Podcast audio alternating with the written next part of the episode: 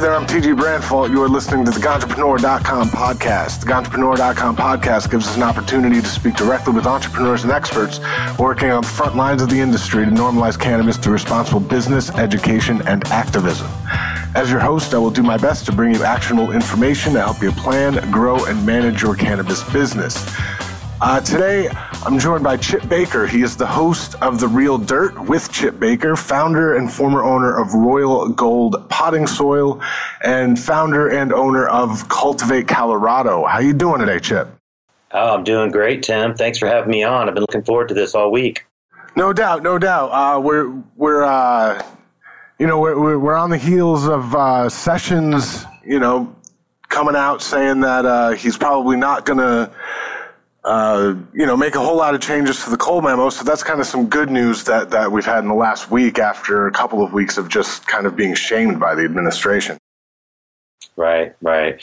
Yeah, it's uh, it's a tough political world right now. There's so many uncertainties. The cannabis industry really is an uncertain industry, but honestly, it's it has more security today than it's ever have. Most people that want to be involved in the legal cannabis industry aren't going to jail. Yeah, and, and that's, I mean, aside from, you know, what did happen with Canada with uh, Marc and Jodie Emery, but we're already, we're already getting off topic here. Um, I, I, I want to thank you for being on the show, you know, and, and so why don't you tell, uh, tell us, you know, about your background, how'd you get involved in the cannabis space, and uh, tell me about, uh, more about your time in uh, Europe. Well, man, brief history. Uh, I'm, I'm, I was raised in Georgia. Uh, always been in, interested in farming and agriculture, agricultural technology. Uh, and you know, when we were kids, uh, uh, smoking weed, you know, we, we just had joints or, or, didn't necessarily know what it was. Lots of drug war propaganda back there, and we got a, a sack one day that had seeds in it. And uh, to this day, when I see those friends that were involved in it, they they quote me by saying, "We can grow this shit," and that's what fascinated with me of cannabis. It was this incredible psychedelic plant with, you know, lots of uh, uh, medicinal potential medicinal value, um, and we could grow it. We could grow it ourselves, and that's really where it all started. Um, way, way, way, way long time ago, I think. right. I got to start it out early, probably earlier than most people should. Um, but fascinated with growing things, and uh, one thing led to the next, and uh, I ended up in. Uh, uh University of Georgia, studying uh, botany and then uh, biological anthropology, basically the, the prehistory of agriculture um, the archaeology of agriculture, and, and, and that just kind of set the tone for my life. Uh, in in '97, we moved to California, me and my then girlfriend and now wife, uh, to be involved in the medical cannabis industry. And uh, immediately hit with a great group of people, great group of activists that were really pushing the limits. And some of them had been growing weed for 30 years already, and really got a great knowledge then. Um, had had a, had a number of uh, successful years um, experimenting and uh, growing different cannabis in different ways, and up in Humboldt County, at the time the epicenter of cannabis in the world, really. Um, but there was only one place that was doing it legal, and that was in the, in Europe, in Netherlands. Um, at the same time, uh, the internet had come about. Uh, this crazy thing that that we take advantage of, and we're having a Skype interview on right now. And I was able to communicate with people overseas and say, "Hey, man, I'm from Humboldt County. I live in Humboldt County.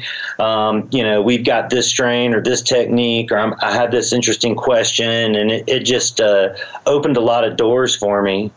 Uh, we went over there first in I think 1999, and uh, uh, met everybody, Sensi Seeds and uh, uh, Mr. Nice, uh, DNA genetics, Sagarmatha genetics, uh, all of those early early people, um, and and stayed there for a number of years uh, on and off, uh, specifically in Switzerland, um, with uh, Scott Blakey of. Uh, of Mr. Nice fame. In the time, he was growing acres and acres and acres and acres and acres of wheat greenhouse, light depth, indoor.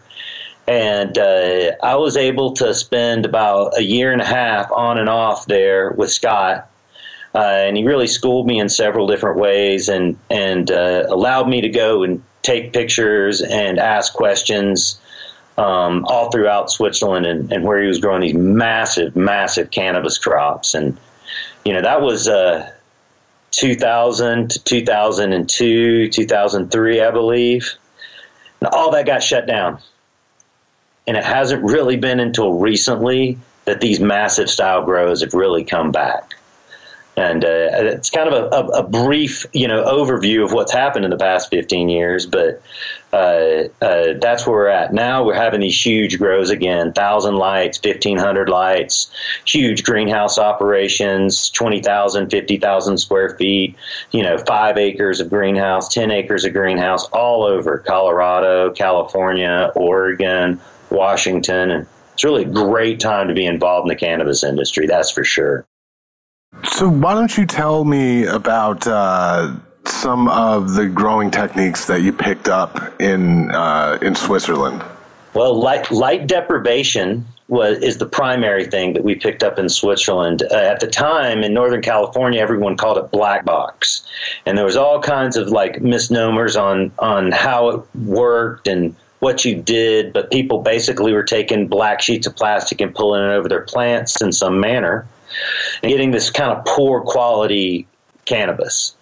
Well, uh, uh, Scott, um, he had perfected this technique, and he he had been studying with with rose growers and cut flower growers on how to control your nighttime and daytime temperatures and simple uh, light deprivation uh, operations. Now, what light deprivation is is it's where you artificially control your nighttime in a greenhouse or an outdoor setting. So you black the plants out for 12 hours a day to induce flowering any time of year. Right, and it's it's you know Linnaeus, the one of our founders of modern botany, he developed this technique 150 years ago, right? And I had tried it, you know, I'd been using it and trying it for a number of years, but it, wasn't until, you know, I, I saw the techniques they were using, which were supplemental lighting to keep your vegetative plants going. This idea that there was every moment of the day, every moment of sunshine was flower time instead of having these traditional seasonal flowering periods. That that was new to me. You know, o- over there, Scott was literally flowering every single day. Mr. Nice, GBT Genetics, they were flowering every single day of the year and just using you know high pressure sodium lights at the time 400 watt lights to supplement the light to extend their daylight to increase their vegetative period say in the wintertime or to use uh, uh, extra light in the wintertime to increase the light intensity in the greenhouse. And these guys are really like growing incredible indoor quality cannabis in what at the time was perceived an inferior technique to, to grow weed. And and and and you described yourself to me earlier as a as a soil guy. Um, yeah, dirt, dirt. Uh, so, so you know what? Uh, what you, you t- tell me about your soil and and you know how it uh, differentiates from from others out there and how you came up with the recipe, so to speak.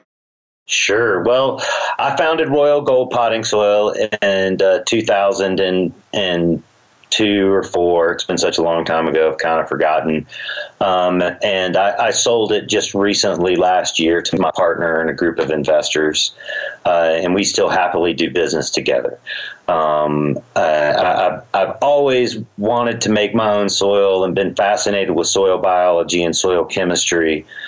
Uh, so uh, I was always making my own potting soil, even you know even in the early years. I had a neighbor. He had a company called Power Flower. They were making a local product, a local potting soil in Humboldt County. And I thought to myself as I saw his trucks go by my house every day, wow, man, I, I think I could do this. I think I could turn it into a business.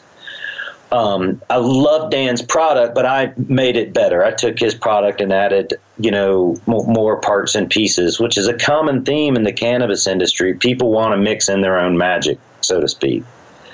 So uh, I, I, started importing coconut fiber way, way back before anybody even knew what it was cocoa pith, cocoa coir, cocos, whatever you want to call it. It is the waste product from the coconut fiber industry.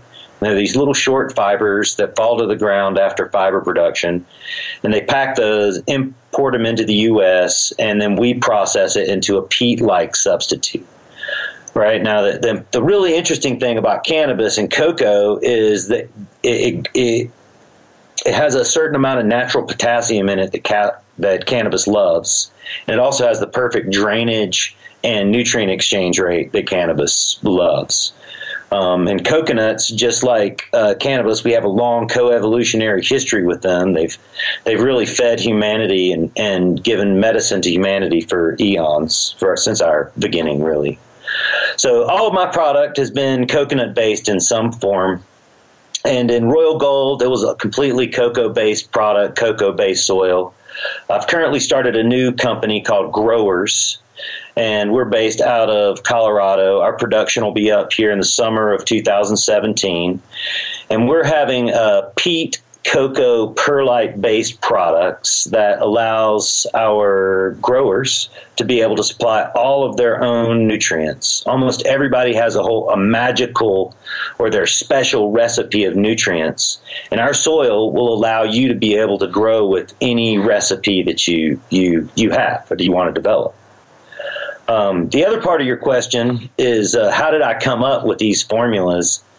And, you know, a, a lot of it was self experimentation. A lot of it was customer participation, man. Like over the years, I've been able to talk to hundreds and hundreds of growers and go and see hundreds and hundreds of grow rooms. Uh, hundreds of outdoors. It's it's been a really uh, uh, an impressive education on soil and soil management techniques across the board, and that's really allowed me to see what the customer wants and what's really great for for packaging and and just making money because that's what we're trying to do in business every day is make money right so uh, uh, growers, it's geared specifically towards the cannabis industry. Uh, it's mostly inert product that has a, a, a, specific drainage made for cannabis. Um, we've now used the, some of the best soil scientists in the world to help us refine and develop the techniques um, and the components that, that we're putting in it. The highest quality cocoa fiber is chosen from 15 years in the industry. I literally choose it from the best guy. There's one guy, and you know who you are. I'm not going to tell everybody, but thank you. Right? There's one guy who's got the shit in cocoa fiber, and I get it from him. And then there's the highest grade peat, and you know we source the highest grade peat and a, a local perlite product. Uh, so uh, it's all highest end product, highest end inputs, highest end outputs, made specifically for cannabis growers' soil. So I, I so I can like I can tell just by talking to you like how passionate you are. I, I mean about dirt, right? Like and, and it's it's and, and, you're and you're an OG. You know you you you know you were in you know, in Sweden, you were with some of the, you know, the famous, you know, early growers. So, you know, it's interesting to, to get your take on, on where you've, not just where you've come from, but, but how, how have you seen, I mean, obviously when you started, you know, there wasn't the legalization that exists now, but how, how has the industry changed for you in the dirt game? Well, you know, because you can uh, always sell dirt yeah, it has changed though, man. That's for sure. You know, um, years ago, when people grew indoors, they grew mostly hydroponic style, right? Because it's uh, really easy to hide that and get the medium. That's the, the, the, material that you grow your plants in. That's what we call it, medium. Uh, to get it in your house, rocks or rock wool. It's real lightweight but as as cannabis changed, uh, let me back up. So you had this lightweight growers, and then you had dirt growers. And back in the late '90s, 2000s, it was just that was the definition: dirt growers and hydro. Most of the dirt growers were in Northern California because we had places we could hide. We had big open spaces, we had private spaces, and it was simple as like, you know, Fox Farm potting soil and Power Flower potting soil. And we'd fill these things up with buckets, put some plants in it, and start watering it. But then there was only a handful of nutrients on the market. You had Pure Blend and General Hydroponics and maybe a few others. Now there's dozens of different formulas. I mean, at our shop, Cultivate Colorado, we carry, you know, two million dollars worth of fertilizer probably, and because everybody has their little specific thing that they want, so the fertilizer game changes, and so the soil game has to change, and uh, companies like Premier and Royal Gold and Botanicare, uh, Sunshine, we all came to play with the NERT uh, pro style uh, potting mixes. And most of these mixes were developed out of UC Davis in the 50s, where lots of agricultural research came from. Right. And they, they said how much moisture rating and how much air and how much drainage you needed to have for a specific growing style. And all of us, uh, Premier's the biggest people. Sunshine, they're one of the biggest people. Fox Farm, I mean, they're the godfathers in the cannabis industry. And my little company at the time, uh, uh, we were all going towards this way of like, okay, well, we need some inert mediums so that people can put their own fertilizers in it. They have access to all these fertilizers in it. Um, so, so now the industry's we all use hydroponic style mediums, but we're basically growing in dirt, right? Soil, as as the heady people say, uh, and, and that's we take a container, we fill it full of an inert medium, and then we use a hydroponic style nutrient to feed uh, uh, the soilless mediums, right? And that's the predominant way. Every single grow room I go into, like ninety nine percent, that's what they're doing they have a soilless medium that's made of peat or perlite or cocoa peat or perlite or just cocoa, and they're using their special their their their specially picked hydroponic style nutrients to grow in it. So I, I, I want to talk. Uh, you know, I mean, the, the, the the amount of knowledge that you are just like dropping on me about dirt right now is is absolutely mind blowing. Um, it seems like dirt. People ask me all the time, like, "Do you make dirt? How do you make dirt?" Right. um, so, so, but I want to talk to you about how you uh, how you've kind of uh, shifted gears a little bit and entered into uh, you know kind of a consulting career. But before we do that, we got to take a short break. This is the Ganjapreneur.com podcast. I'm TG Branfalt.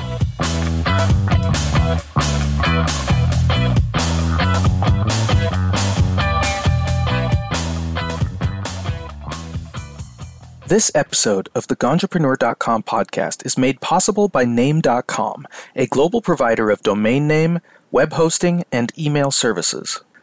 Every successful cannabis business needs an online presence, and every successful online presence begins with a domain.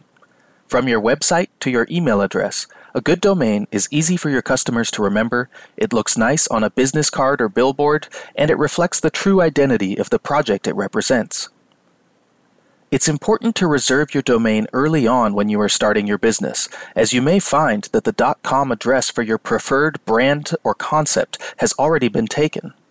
If somebody has already purchased the ideal.com for your business, they might be willing to sell it, but if they aren't, you may have to get creative with one of the new alternate domain extensions, such as .co, .club, .shop, or even .farm.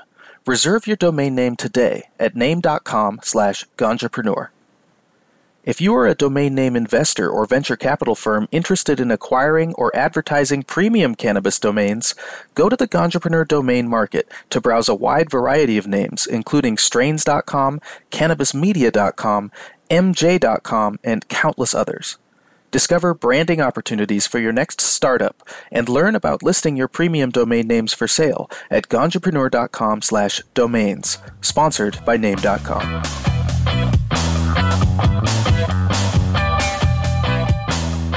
Welcome back to the Ganjapreneur.com podcast. I'm here with Chip Baker. He is the host of The Real Dirt with Chip Baker, founder and former owner of Royal Gold Potting Soil, and founder and owner of Cultivate Colorado. Uh, so before the break, we were talking about um, uh, your the, your new grower soil uh, that project, and you you also do a lot of consulting. So why don't you tell me how you? I mean, not how you got into consulting, but why you decided to get into consulting. Well, it's actually kind of linked, man. One led to the next. Uh, through running potting potting uh, soil company and a hydro store for you know 15 years, everybody comes through the door and has a story to tell or has a question to ask, right? And um, over those years, I've gained a, a, significant amount of knowledge from my other customers, the questions they ask, the problem solving that we went through to solve their problems. And, you know, I just, I've kind of just become like the, when the experts are stumped, they call me, right? I, I'm uh, I, I, not to sound arrogant, but like I, I generally have a answer to every question based on some previous application. Uh, randomly do I get stumped, but when I get stumped, I also have a pool of experts that I get to call, right? That that know the answer. So uh, here in Denver, in Colorado, real uh, tight knit community. Um, Denver is, is where it's all happening for the whole state, pretty much. And, uh, you know, uh, growers come in, dispensaries come in, they start asking questions. I, I solve their problems quickly and easily. Um, and uh, just one thing led to another. And, you know, venture capitalists start calling.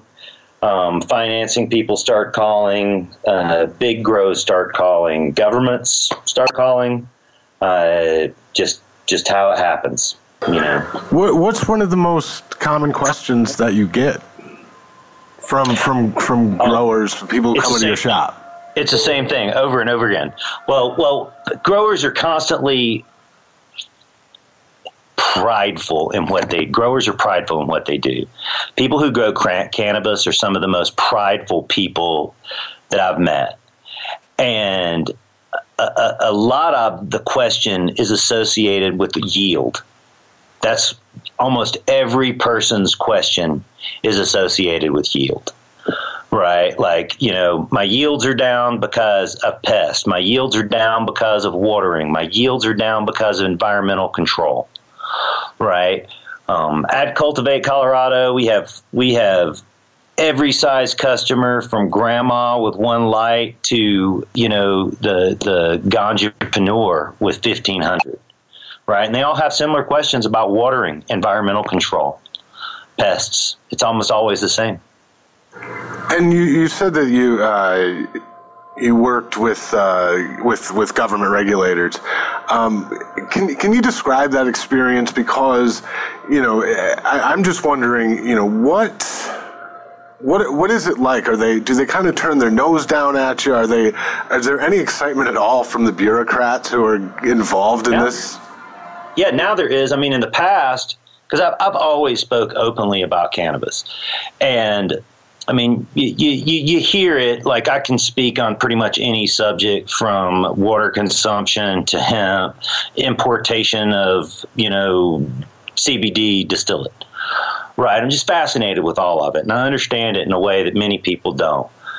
In the past, there was lots of fear associated with that because I'm right up front about it, right? And now people are fascinated and they ask really interesting questions. Um, and they're uh, uh, uh questions of all types. You know, last week, as a matter of fact, um, Colorado were regulating how much cannabis a medical person can grow in their home. And previously, we had 99 plants. Uh, lobbyist uh, called up last week and asked me, like, "Hey, Chip, how many plants do you have to have to sustain a six plant flower?" Right. And I was like, wow, that's a really interesting question. The government at the time wanted to change it to just six plants, where you could only have six plants in your house. Um, and my answer was 44 plants. Now, that seems like a lot, but it, it, it's not really. You need a you, you, you need a mom, right, to get your cuttings off of. And then you need to take like 25 cuttings because most people's plants, half of them die off, right? And then you've got 12 vegging plants at that point, and half of those might die off or be bad, or you want to throw them away, and then you're left with six, right? So it's it's not just this simple answer of plant six seeds and get six plants. It's a little more complicated. Now, unfortunately, they decided to go with the number of 16 instead of 44, but you know, 16 is better than six.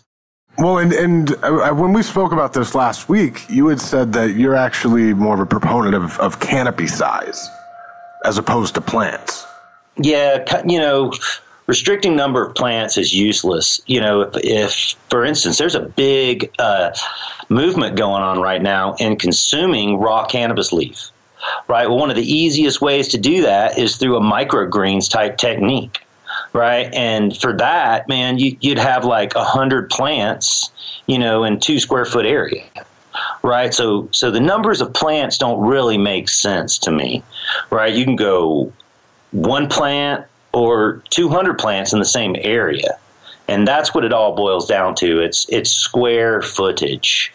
Now, I'm of course in the business of retailing hydroponic and indoor growing equipment. I would like there not to be that strict limits on this type of stuff, right? of course.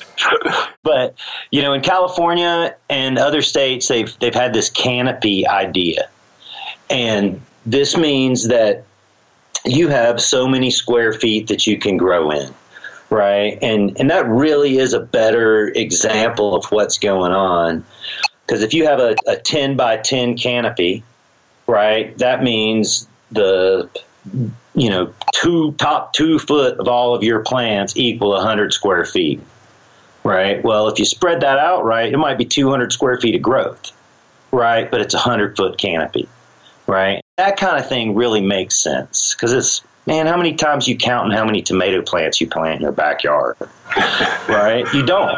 You don't. And you go to the nursery to buy, you know, petunias or mums or something, and you just like look at the six packs and you're like, I want five of those, right? You don't think that there's 30 plants there. You're just like, oh, I think I'll take that that many, right? And that's how we should be treating weed as well.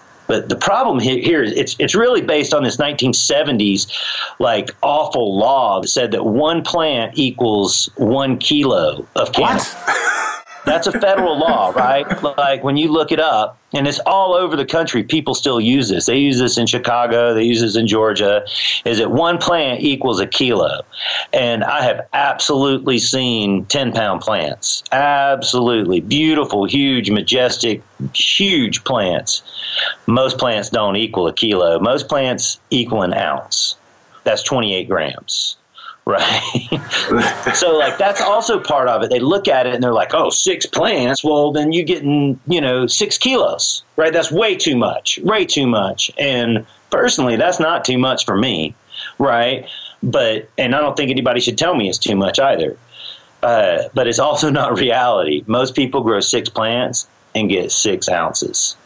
Right. Most people that are actually growing inside their house here in Denver, anyway, you can go buy it for cheaper than you can grow it. Right. It's it's yeah. expensive here now. Seventy five, as little as seventy five dollars an ounce. Right. Still as much as three hundred, but you know that. So uh, yeah, I, I, just don't think they have a grasp of really what's going on. They still think it's this evil plan. You're like, oh, you can only have six right? it's not. It's this gentle, beautiful, you know, you know, incredible piece of evolutionary history that we have together, and you know, we we we, we should support it, and cultivate it as it cultivates us. Well, I don't think you, me, or anybody else listening to this podcast would uh, dispute the symbiotic relationship cannabis has. And uh, I want to talk more about normalization and more about your role uh, as a media host. Uh, but before we do that, uh, got to take a short break. I'm TG Branfalt with Chip Baker. This is the Ganjapreneur.com podcast.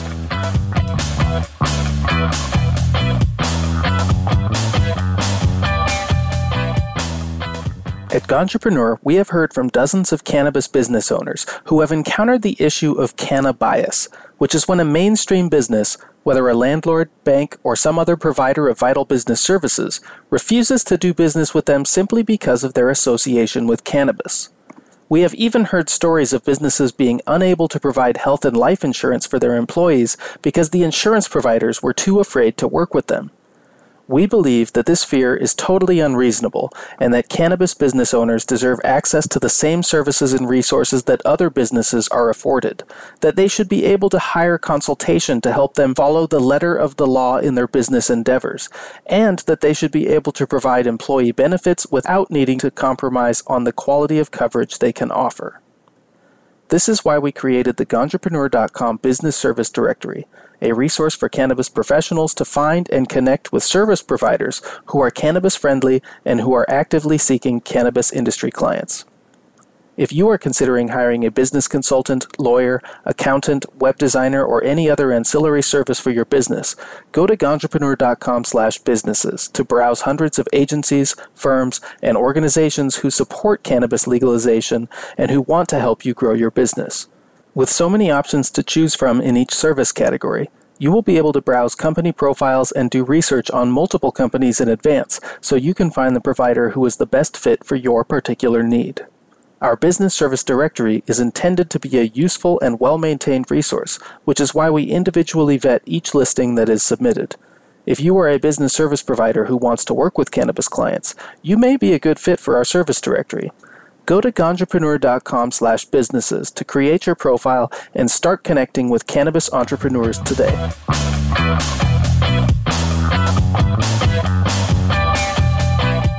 Welcome back to the Ganjapreneur.com podcast. I'm your host, TG Branfalt, here with Chip Baker, host of The Real Dirt with Chip Baker, founder and former owner of Royal Gold Potting Soil, founder and owner of Cultivate Colorado. So, so you've, you've, uh, you know, spent your whole career in dirt and, uh, you know, helping people as as a consultant. And uh, then you end up doing a podcast. How, how, how do you end up there, man? God, you know, I wanted to tell people stories, man. I have these incredible friends and – they get interviewed by NBC and you know CNN and Fox News and uh, there's they don't the, the journalists don't ask the right questions. They don't know what questions to ask. Right. And I, I saw this every time I'm reading an article on cannabis I shouldn't say every time, but many, many, many, many times. It's just the same old, oh, you guys must get really stoned at work today, you know? and that might be part of it, don't get us wrong. But, uh, uh, you know, there's, there's, there was a deeper level of conversation that I believe needed to have. And man, I just got some friends with incredible stories like Christian Sederberg uh, from uh, Vicente Sederberg. Um, you know, he's uh, an attorney who helped legalize cannabis here in Colorado. Has a, a, um, a law practice that is primarily cannabis related for people all over the world, man. You know, and uh, Jordan Segota, just an incredible extractor um, Justin Jones and and my buddy Matt Bickle, both uh, successful cannabis growers and now consultants for people all over the world. I just kind of wanted to share their stories, man. I thought it was fun. Um, I'd also just sold uh, my all my interest in Royal Gold, and was feeling really creative right? Uh, I, I, had this huge amount of success from this business that I had created and built from the ground up, from literally like twelve hundred dollars. I started in two thousand two with it, and uh, you know they're they're you know. I, I, I, I, I couldn't say how much business they do now, but they ship all over the world, right? And um, that's uh, you know that that makes me feel really good for sure. And uh, just wanted to like tell these stories. They were just interesting to me, right? And podcast, I, I, I haven't had that many downloads. I'm a boutique podcast as of now, right? I think I've had about 10,000 downloads, right, that I can track, right? Um, and uh, I, I get people that come up to me now and say, "Hey, you're Chip Baker from the Real Dirt." right?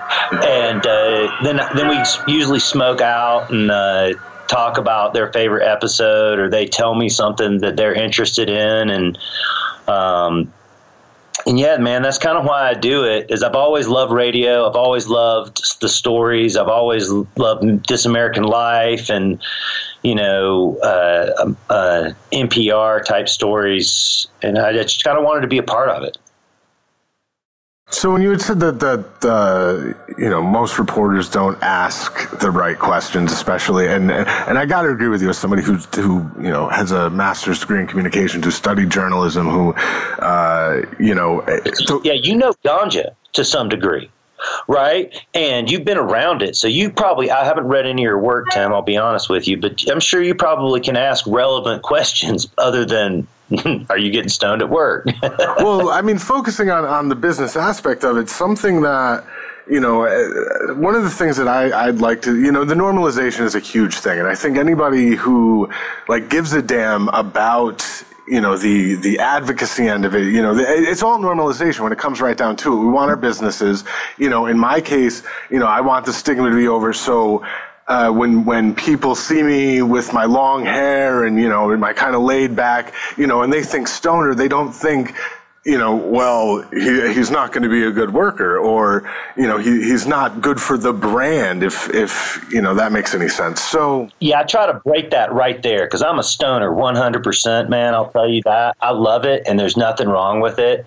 And so I bring it up immediately with people all the time, right? And it makes them feel comfortable. And I I smoke with people who never smoke. I smoke with people who have never smoked. People come to me and say, "Hey, man, I'm really interested in trying it," because I'm I kind of make it normal, right?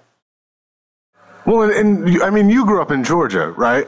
Like, so there's definitely probably growing up for you, there was a far more stigma free. I, you know, I, I grew up mostly in the Northeast, you know, New York and, and Connecticut, and, and where it's it's a lot more liberal than Georgia, where I mean, people still go to jail for a long time. Oh yeah, man. I got a my I got a I've got a family friend who you know is looking at a felony for a joint right now in Georgia.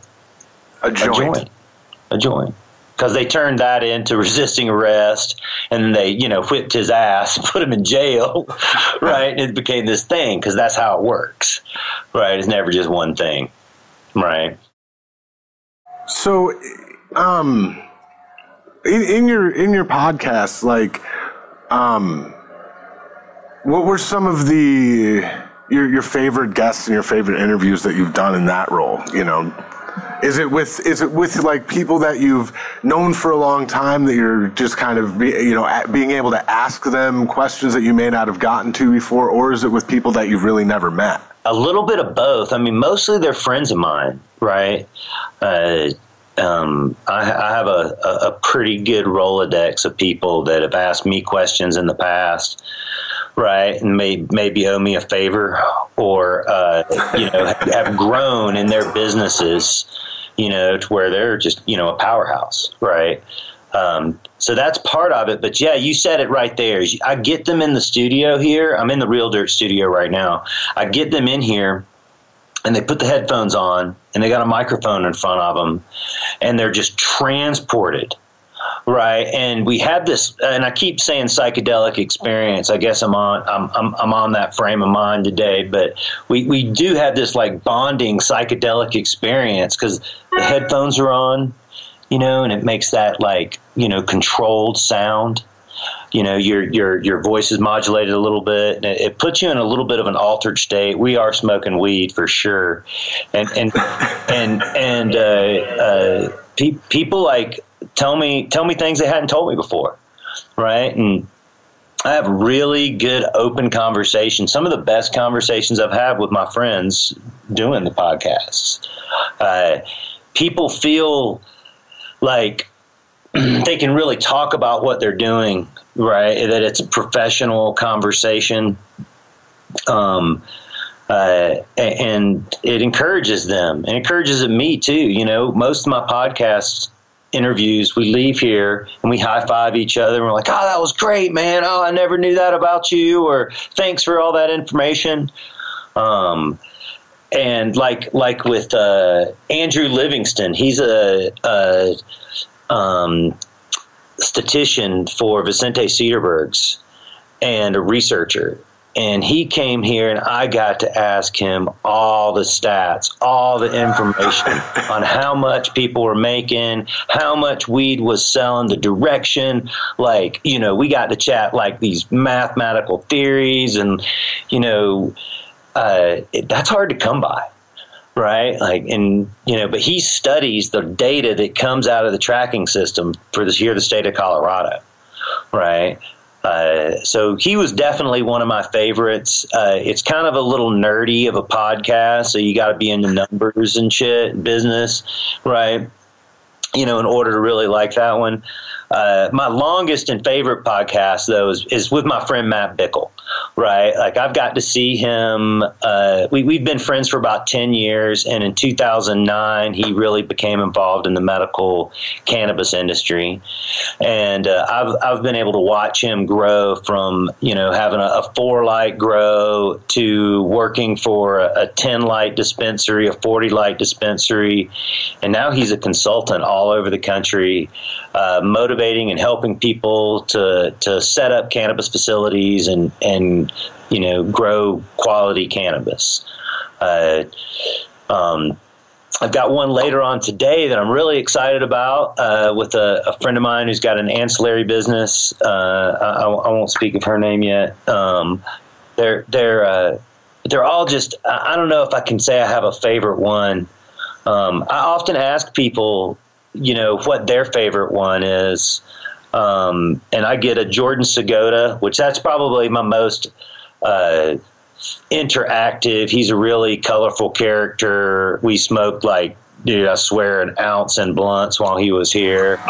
it was just high level energy. He's really descriptive. Uh, he's an extractor, um, looking for the highest quality product um, and is, is branding his product in a unique and different way. And, and lots of people really love that one. Um, uh, my most downloaded ones are the Christian Sederberg and Matt Bickle episodes. Like you can listen to these episodes if you want to be in the cannabis industry. This is what the byproduct of it was. So if you want to be in the cannabis industry, you listen to four or five of these episodes, and you get to talk to guys that you might not be able to afford to talk to right? Uh, or might not be able to get on the phone because there's a line of 10 deep billionaires that want to talk to them, you know.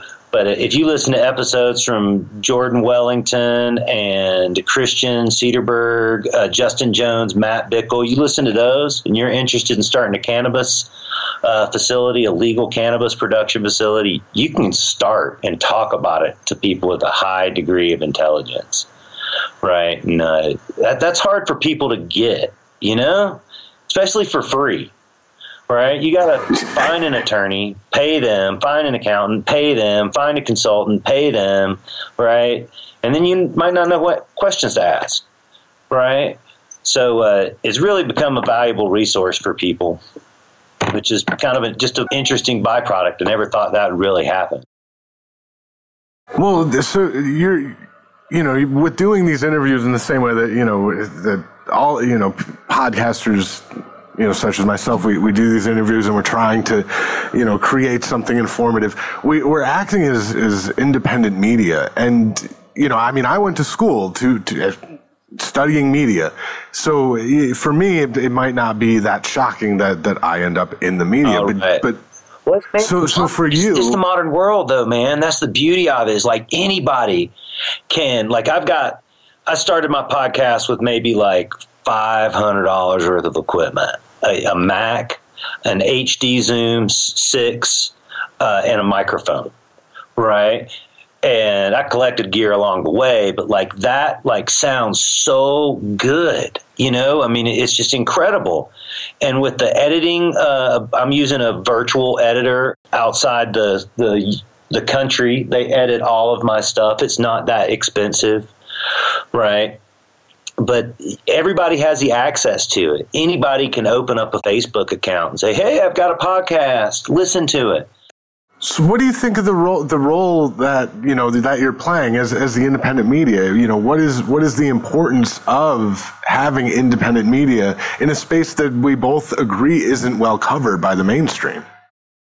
Well, nobody's funding me to do it.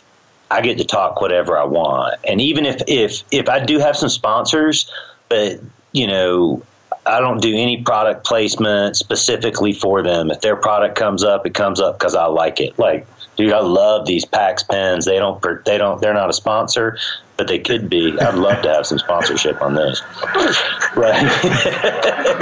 right, but but I, I, I'm I can't be bought necessarily. I'm not looking for advertising dollars right? So it's this underground thing that gets to happen, you know, and we get to talk about the undergroundness of it right? Where you know how much media is controlled these days, right? And for instance, in my industry, the LED uh, technology really doesn't work that well, but there's this whole media push by some group of people that I don't know that said that that drives people in my store all the time asking for LEDs, and all of the like general public they want to know about LEDs, right? And and I think that's manipulated right? And you know as a reporter how much stuff gets manipulated, right? Edit either edited out or purposefully made to support some like economic gain, right? It's business, man. Just how it is, right? And there's no real business for me on this. I just want to do it,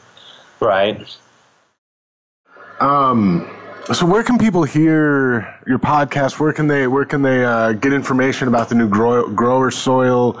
And uh, is there anything else that that you're working on? Oh yeah. Oh man, you know I got a dozen things going on all at once, but you know I'm I'm I'm learning to play the banjo right now. How's it How's it going? It's going pretty good, actually. Uh, my southern roots have drawn me to that lonesome sound of the banjo. Uh, you can play the thing from Deliverance, right? Uh, you know, because I'm from the South, I'm not going to learn to play that. That's the only reason people get a banjo, dude. Oh, uh, shit. No, Del McCoury, man. uh, um, yeah, you know, just that reverberation that sound. It's the same sound I hear in my head when I get stoned. Yeah, so yeah, let's get, let's say cultivatecolorado.com, uh, therealdirt.com. Uh, you can see it on iTunes, uh, Stitcher, and SoundCloud. Um, you can follow me on the Real Dirt on my Facebook page, or you can look me up on Instagram just at Chip Baker. I'm always posting some cool pictures of grows that we get to go see. Um, and uh, yeah, Grower Soil, growersoil.com uh, that'll be coming out here in the in the summertime. So, dope, man. Want to reach out? If you ever got a question, something interesting to say, give me a call, man. Dude, it's uh, it's been a pleasure. This has been one of the more uh, uh, the more fun episodes that I've done uh, lately.